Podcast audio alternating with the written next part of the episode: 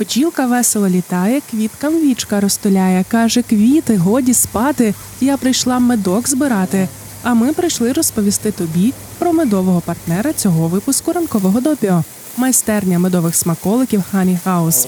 В описі до подкасту ти знайдеш лінк на сайт магазину, де зможеш роздивитися асортимент та обрати щось солодке для себе, солодашко. Звісно, там є багато меду, класичний натуральний квітковий мед, крем-мед, мед з горіхами, сире медове варення, як то кажуть, до кольору до вибору. А ще є подарунки до будь-якого свята. Аджика мега гостра із медом, звісно. Ну і медовий шоколад. Можеш таке уявити медовий шоколад. Для його приготування Honey House використовують лише натуральне терте какао, справжнє какао-масло, сухе молоко та натуральний мед. У магазині ти також можеш оплатити батончики для ЗСУ. Їх постійно готують та передають нашим захисникам та захисницям. Засновниця Honey House Марія каже, що її місія показати, що мед буває не лише корисним, але й смачним. Майстерня має власну пасіку за 30 кілометрів від Львова. Пасічник Honey House дуже любить своїх бджіл, тому не використовує жодних ліків та цукру. Ми самі куштували продукцію Honey House. З нетерпінням чекаємо, коли знову з'явиться гострий хрін з буряком і медом. І рекомендуємо й тобі познайомитися з цим українським крафтовим бізнесом.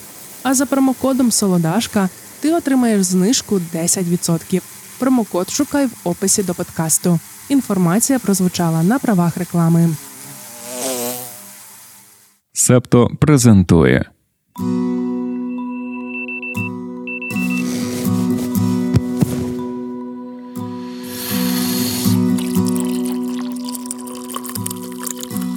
П'ятниця 16 лютого 2024 року. Ранкове допіо. Випуск 210.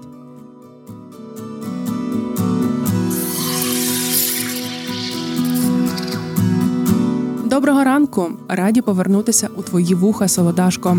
Поки ми пропускали понеділок, накопичилося багато новин. Почнемо з супербоулу вирішальної гри Національної футбольної ліги з американського футболу і чи не найбільшої маркетингово-розважальної події. Перемогла цьогоріч команда Kansas City Chiefs, у якій грає Тревіс Келсі, хлопець Тейлор Свіфт. Якщо ти пам'ятаєш, то зовсім недавно ми розповідали, що трампісти поширюють теорію змови, начебто публічний роман співачки та атлета потрібен для того, аби команда Келсі здобула головний трофей сезону, а потім зіркова пара на хвилі успіху та популярності заявила про те, що підтримує на виборах Байдена. Отож, супербоул є. Де заява про підтримку? Тепер питаємо ми на правах Свіфтіс. Смішно відреагував на результати супербоулу Джо Байден. Його офіційний акаунт в Твіттері, але тут важлива ремарка: саме особистий акаунт Джо Байдена, а не його акаунт як президента США, опублікував іронічний допис. Усе як ми і задумали, плюс ілюстрація в стилі темного Брендона. Про цей мем ми розповідали у 153-му випуску ранкового допіо. Рекомендуємо послухати його, якщо досі не вдавалося цього зробити. Опитування університету Монмута показує, що майже кожен п'ятий американець вважає, що Тейлор Свіфт є частиною таємних дій уряду, спрямованих на те, щоб допомогти Джо Байдену перемогти на президентських виборах. У це вірить майже третина республіканців, а серед демократів лише 6%. Опитування також показало, що 42% з тих, хто вірить у теорію змови про Свіфт, наполягають, що вони ніколи не чули про неї до того, як їх запитали соціологи. Це показує наскільки населення США сприйнятливе до дезінформації про вибори. Повертаємося до супербоулу. Він став найпопулярнішою телетрансляцією в історії понад 123 мільйони глядачів. Сара Фішер з Axios пише, що це важливо, оскільки зараз небагато подій можуть так об'єднати американське суспільство. Порівняно із минулим роком рейтинги трансляції суперболу зросли більш ніж на 7%. Багато хто пов'язує це з інтересом Тейлор Свіфт до гри. Опитування компанії Нумератор показало, що 20% глядачів суперболу болювали за Канзас Сіті Chiefs саме через стосунки співачки з Тревісом Келсі. Від того, що може об'єднувати суспільства, до того, що зазвичай їх роз'єднує. Вибори саме так. Сьогодні про них багато: США, Пакистан, Фінляндія, Сенегал, Угорщина. Ми ж казали, що чимало новин накопилося. Про вибори розпочнімо з американських. Уже й не згадаємо, в якому саме випуску, але ми точно розповідали про те, що команда Байдена думає над тим, аби завести політику TikTok з надією залучити молодих виборців. Це таки сталося. У неділю кампанія президента запустила свою офіційну сторінку на цій платформі. Перший ролик синхронізували з супербовлом. Там політик відповідав на питання про свої уподобання щодо великої гри. Рішення з TikTok, як нам здається, є доволі сміливим. У 2022 році Байден підписав закон, який блокує для більшості пристроїв, що належать федеральному уряду, можливість використання цього застосунку. Декілька штатів вжили схожих заходів. Законодавці від обох партій зійшлися у своїх побоюваннях, що TikTok може передавати персональні дані користувачів та користувачок китайському уряду. І ось президент США починає вести свою кампанію і на цій платформі. Зрозуміло, що реакції неоднозначні, але мотиви штабу Байдена можна зрозуміти. Їм потрібно активізувати молодь. Саме завдяки цій категорії виборців політику вдалося перемогти у 2020-му.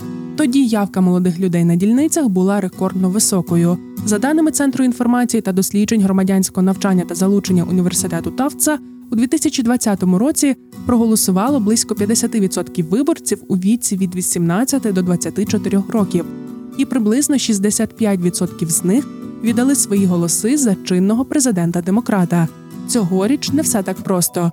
Деякі опитування свідчать про те, що молоді виборці вважають Байдена надто проізраїльським і незадоволені його позицією щодо війни в Газі. Є також ті, хто переконані, що він зробив недостатньо для вирішення проблеми студентських боргів.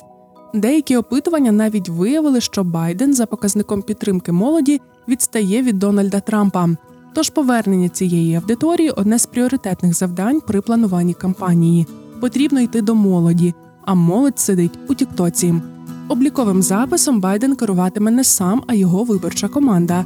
Майкл Старгопкін, стратег демократичної партії, який працював над кампаніями Барака Обами та Гіларі Клінтон, сказав у коментарі BBC, що багато демократів не наважувалися використовувати TikTok для зв'язку з виборцями через проблеми безпеки даних.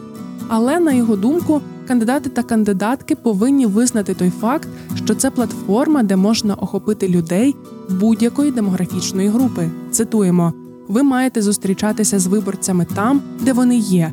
Якщо вони використовують TikTok, то вони його використовують, і ми не можемо дозволити собі бути в невигідному становищі, особливо якщо республіканці також присутні на цій платформі.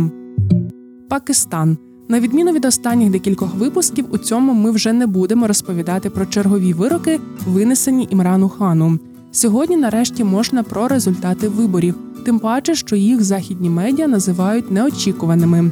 Ти пам'ятаєш, що партію хана Техрік ін інсаф по суті розпустили. Кандидати від неї балотувалися як незалежні. І що ти думаєш? Навіть в такому вигляді, із тим, що були зафіксовані випадки фальсифікації, вони здобули найбільше парламентських місць 93. Цього недостатньо, щоб формувати уряд. Потрібно було створювати коаліцію. Але от коаліцію сформували суперники. Пакистанська мусульманська ліга Наваза Шаріфа та Пакистанська народна партія Білавала Бхуто Зардарі. Обидві партії раніше входили до політичного союзу, який усунув Імрана Хана від влади у 2022 році. У середу вони зробили спільну заяву, що погодилися співпрацювати в інтересах політичної стабільності. Колеги Імрана Хана наголошують, що вони вважають вибори сфальсифікованими і планують оскаржити результати. До речі, стільки разів уже згадували в допіо про Імрана Хана, але щось ніколи не звертали увагу, чим він займався до своєї політичної кар'єри. А він виявляється легендарний для Пакистану гравець у крикет, грав за пакистанські та англійські команди, виступав за національну збірну, був її капітаном. Фінляндія у неділю там відбувся другий тур голосування за президента. Переміг Олександр Ступ. Чекаємо на нього в Україні. Про Стуба та його опонента Пеку Гаєвісто ми розповідали у 207-му випуску від 2 лютого. Нагадаємо, Стуб колись був прем'єр-міністром. Потім йшов з політики, пообіцявши туди не повертатися. Змінив свою позицію після початку російського вторгнення в Україну. В останні дні передвиборчої кампанії у Фінляндії дещо неочікувано у центрі постали питання про ядерну зброю та особисте життя кандидатів. Зокрема, Пека Вісто дивувався, чому його гомосексуальність раптом стала предметом суспільного зацікавлення. політик звернув увагу на роль журналістів, особливо національного мовника, у підживленні дискусії навколо його особистого життя. Щодо ядерної зброї, то ступ виступив за дозвіл на транспортування ядерної зброї територією Фінляндії. А Гаавісто, який раніше працював мирним переговорником ООН, хоче зберегти дію заборони на ядерну зброю. Президентські вибори відбулися і в Індонезії, але про них сьогодні ще не можемо розповісти, оскільки немає офіційних результатів. Сенегал 25 лютого там мали відбутися президентські вибори. Буквально за декілька годин до старту кампанії чинний президент країни Макі Сола подав до парламенту проєкт рішення про відтермінування виборів. Після довгих обговорень парламент підтримав законопроєкт. Суспільство дуже неоднозначно сприйняло це рішення. Уряд заблокував доступ до інтернету, і навіть незважаючи на це, Франц 24 повідомляє про велику кількість розгніваних реакцій у соціальних мережах. Зрештою, люди гніваються не лише у віртуальному світі. В країні розпочалися протести. Поліція застосовувала сльозогінний газ проти протестувальників, а деякі журналісти повідомили про напади та арешти. На жаль, є навіть загиблі. Понад 100 науковців і громадських діячів об'єдналися, щоб опублікувати колонку, в якій описують президента як могильника республіки. Сам Сол заявив, що відклав голосування через суперечку між національною асамблеєю, парламентом та конституційною радою щодо відхилення кандидатів. У суспільстві напруга зросла через припущення, що політик розглядає можливість балотуватися на третій термін. Опозиція також підозрює, що відстрочка є частиною плану президентського табору, щоб уникнути поразки або навіть продовжити термін перебування сола на посаді. Угорщина так солодашко, і там цьогоріч вибори місцеві і до Європарламенту. На обох з них буде змагатися партія угорського двохвостого собаки. Погодься, сама назва політичної сили така, що ми не можемо не розповісти про неї в допіо. Партію угорського двохвостого собаки заснували ще у 2006-му, але офіційно зареєстрували у 2014-му. Політичний абсурд та сатира це її ідеологія. Чесно кажучи, раніше ми були переконані, що це ідеологічна основа Віктора Орбана та його партії Фідес. Але тепер, здається, ми почали здогадуватися, що це не Орбан жартує і іронізує аж ніяк не він, і не грається в абсурд. Партія угорського двохпостого собаки нам подобається. Вони, наприклад, колись обіцяли безкоштовне пиво та вічне життя, дотримуються анти-антимігрантської політики. Нещодавно в інтерв'ю Balkan Insight співголова партії Гергелі Ковач припустив, що Угорщина може знову приєднатися до Європейського союзу, незважаючи на те, що вона вже є його членом, щоб отримати цитуємо удвічі більше коштів ЄС. Зараз Ковач, як ми зрозуміли, є місцевим депутатом в одному з районів Будапешта і прагне бути переобраним цьогоріч. Я пообіцяв заробити багато грошей, прокласти дорогу перед своїм будинком і поставити собі величний пам'ятник. Але поки зроблена тільки дорога, сказав він. У 2017 році Ковач в етері одного з популярних телеканалів сказав, що сам він одночасно є прес-секретарем відомого філантропа і рептилоїда Джорджа Сороса та впливового угорського бізнесмена і ворога Віктора Орбана Лайоша Сімічка. А ці пани контролюють партію двохвостого собаки. Ну наш. Будемо й надалі спостерігати за справами цієї політичної сили і тим, чи збудував собі ковач величний пам'ятник. А зараз увага! Ми закінчили сатирично пародійною партією. Робимо таку ремарку, бо коли йдеться про Дональда Трампа, то завжди хочеться двічі перевірити, чи він дійсно говорить те, що він говорить. Минулих вихідних він заявив, що заохочуватиме Росію атакувати цитуємо злочинних союзників по НАТО, які, на його думку, надто мало витрачають на оборону. Тобі вже, мабуть, доводилося чути про ці слова колишнього президента США. Washington Post пишуть, що вони шокували політичних лідерів та лідерок по обидва боки Атлантики. Це черговий випадок, коли Трамп відкидає факти і спотворює реальність так, щоб самоствердитися і забезпечити собі вигоду, взагалі не думаючи про наслідки.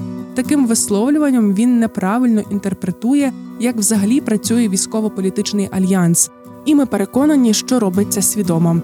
Для початку, що таке НАТО взагалі? Це військово-політичний альянс. Його заснували після Другої світової війни, щоб допомогти Західній Європі за допомогою Канади та Сполучених Штатів протистояти радянському союзу. Зараз до цієї організації входить 31 країна. Усі країни-члени НАТО здійснюють платежі для покриття її операційних витрат. Але вони не платять членські внески, щоб залишитися в альянсі. НАТО визначає витрати на оборону як платежі, що здійснюються національним урядом спеціально для задоволення потреб його збройних сил, збройних сил членів альянсу або альянсу. І тому, коли Трамп говорить про те, що країни, які витрачають менше 2% свого ВВП на оборонну сферу, щось там порушують, то це просто неправда. Вони не порушують нічого, бо немає умови. Хочеш бути в НАТО, маєш витрачати ось стільки. Тому і висловлювання злочинні союзники по НАТО це чистої води спекуляція. Звідки ж беруться ті самі 2% ВВП, і що зобов'язані держави-члени НАТО робити? Дійсно, ті, хто входять до Північно-Атлантичного союзу, зобов'язуються щороку витрачати щонайменше 2% свого валового внутрішнього продукту на оборону. І знову але зобов'язання є керівним принципом, а не вимогою. Згідно із статистикою НАТО, минулого року 11 країн досягли або перевищили цю ціль. Решта витрачала менший відсоток свого ВВП на оборону. Серед країн-членів НАТО є Ісландія. У цій державі взагалі немає власних збройних сил, тому дані по її витратах на оборону навіть не збирають.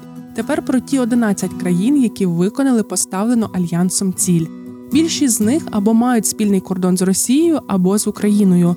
Польща минулого року витратила на оборону більшу частку свого ВВП ніж будь-яка інша країна НАТО 3,9%. Сполучені Штати посіли друге місце з показником 3,49%. Але це частка відсотки. Зрозуміло, що в абсолютних цифрах картина буде виглядати зовсім по-іншому. Все залежить від загального бюджету тієї чи іншої країни. Оборонний бюджет США у 860 мільярдів доларів більш ніж удвічі перевищує бюджет усіх інших союзників НАТО разом узятих. Інші країни-члени, які витрачають понад 2% свого ВВП, також дуже передбачувані: це Естонія, Литва, Румунія та новенька в альянсі Фінляндія. Більшість держав, які витрачають серйозні кошти на мілітарну сферу, мають національні закони чи політики, які вимагають 2% витрат на оборону відповідно до цілей НАТО.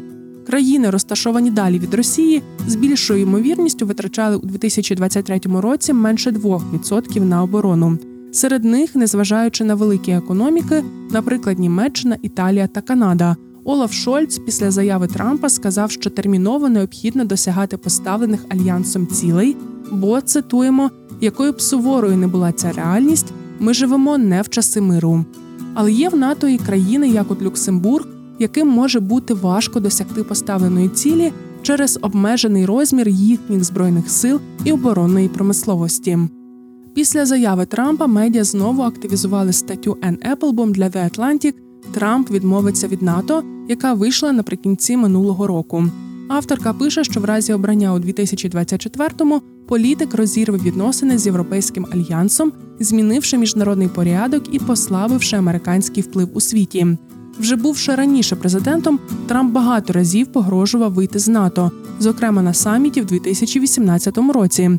Під час першого терміну завжди знаходився хтось, хто зупиняв його від такого кроку.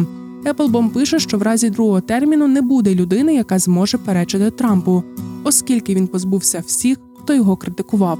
На другому терміні політик буде оточений людьми, які або поділяють його неприязнь до американських альянсів безпеки, або нічого про них не знають, і їм байдуже. Стаття Еплбом є частиною проєкту The Atlantic, якщо Трамп переможе. Це серія публікацій, в яких різні автори та авторки розглядають, що міг би зробити Дональд Трамп якщо його переоберуть у 2024 році.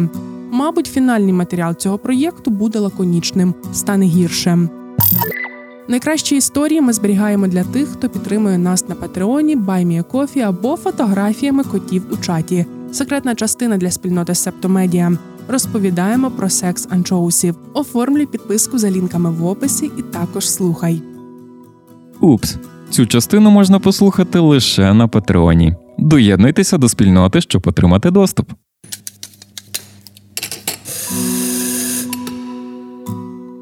Що ми все про вибори і Трампа? Давай про моду. Шість років люксовий бренд Chanel судився з компанією What Goes Around Comes Around. І ні, вона не займається відтворюванням одноіменної пісні Джастіна Тімберлейка. Це провідний постачальник вживаних люксових аксесуарів та одягу з усього світу. Протягом 30 років вони перетворювали традиційні секонд-генди на досвід високої моди. Але тепер не зрозуміло, як надалі продовжуватимуть це робити. Це почалося з того, що Шанель не сподобалося, як саме What Goes Around Comes Around підвищує інтерес до вживаних товарів, які продає. Зокрема, йшлося про гештеги, пов'язані з Шанель та старі виставкові стенди. У 2018-му за справу взялися юристи, пішли до суду, щоб захищати інтелектуальну власність. Майже через шість років журі винесло рішення на користь Шанель, визнавши, що «What goes around comes around» діяла навмисно сліпо і зневажливо, коли використовувала назву бренду Шанель у промоції своїх товарів. Суд визначив, що збитки становлять 4 мільйони доларів. І це ще не все. Найчастіше товари з категорії розкіш мають на собі бирки, які дозволяють підтвердити їхню справжність. What goes around comes around, власне, гарантує своїм клієнтам та клієнткам автентичність виробів, які продає.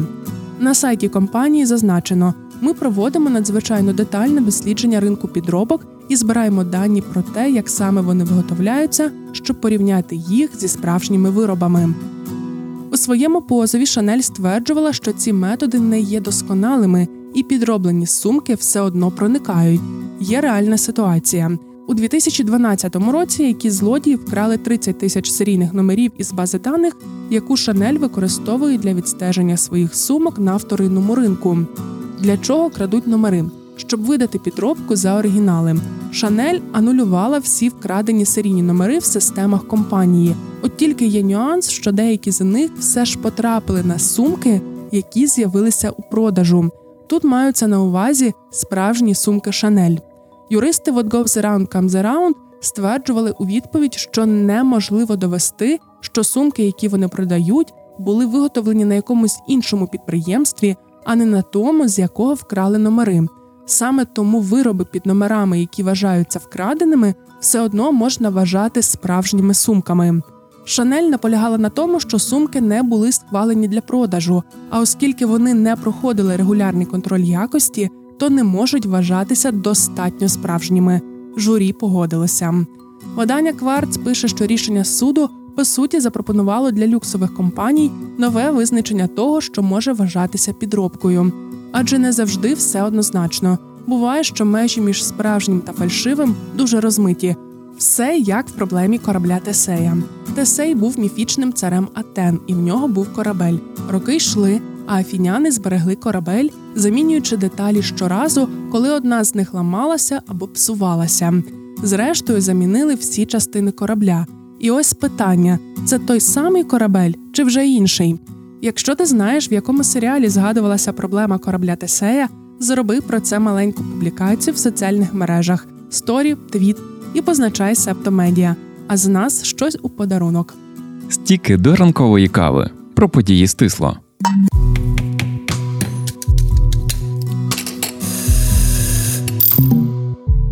Китай планує витратити 1 мільярд доларів на модернізацію залізниці, що з'єднує мідний пояс Замбії з портом Дар ес Салам у Танзанії. Уряд Китаю під керівництвом Мао Цзедуна побудував її у 1970-х роках як проєкт іноземної допомоги. Нова пропозиція, представлена послом Китаю в Замбії, показала, що реконструкція буде фінансуватися через державно-приватне партнерство. Очікується, що оновлена залізниця забезпечить доступ до найважливіших матеріалів, які використовуються у виробництві акумуляторів для електромобілів. Американський центр з контролю та профілактики захворювань планує відмовитися від п'ятиденної ізоляції у випадку позитивного тесту на ковід. Нові рекомендації, які будуть оприлюднені в найближчі місяці, пропонуватимуть людям з позитивним результатом тесту використовувати клінічні симптоми, щоб визначити, коли закінчувати ізоляцію. Згідно з новим підходом, інфікованим більше не потрібно буде залишатися вдома, якщо без вживання ліків температура не підвищувалася принаймні 24 години, а симптоми помірні і стан покращується. Суд Нідерландів зобов'язав королівство припинити постачання Ізраїлю деталей для винищувачів через порушення прав людини під час наступу в Газі. Постанова була прийнята в той самий день, коли верховний представник ЄС із зовнішньої політики запропонував Вашингтону використовувати свої важелі впливу як головного постачальника зброї Ізраїлю, щоб обмежити його активність у Газі.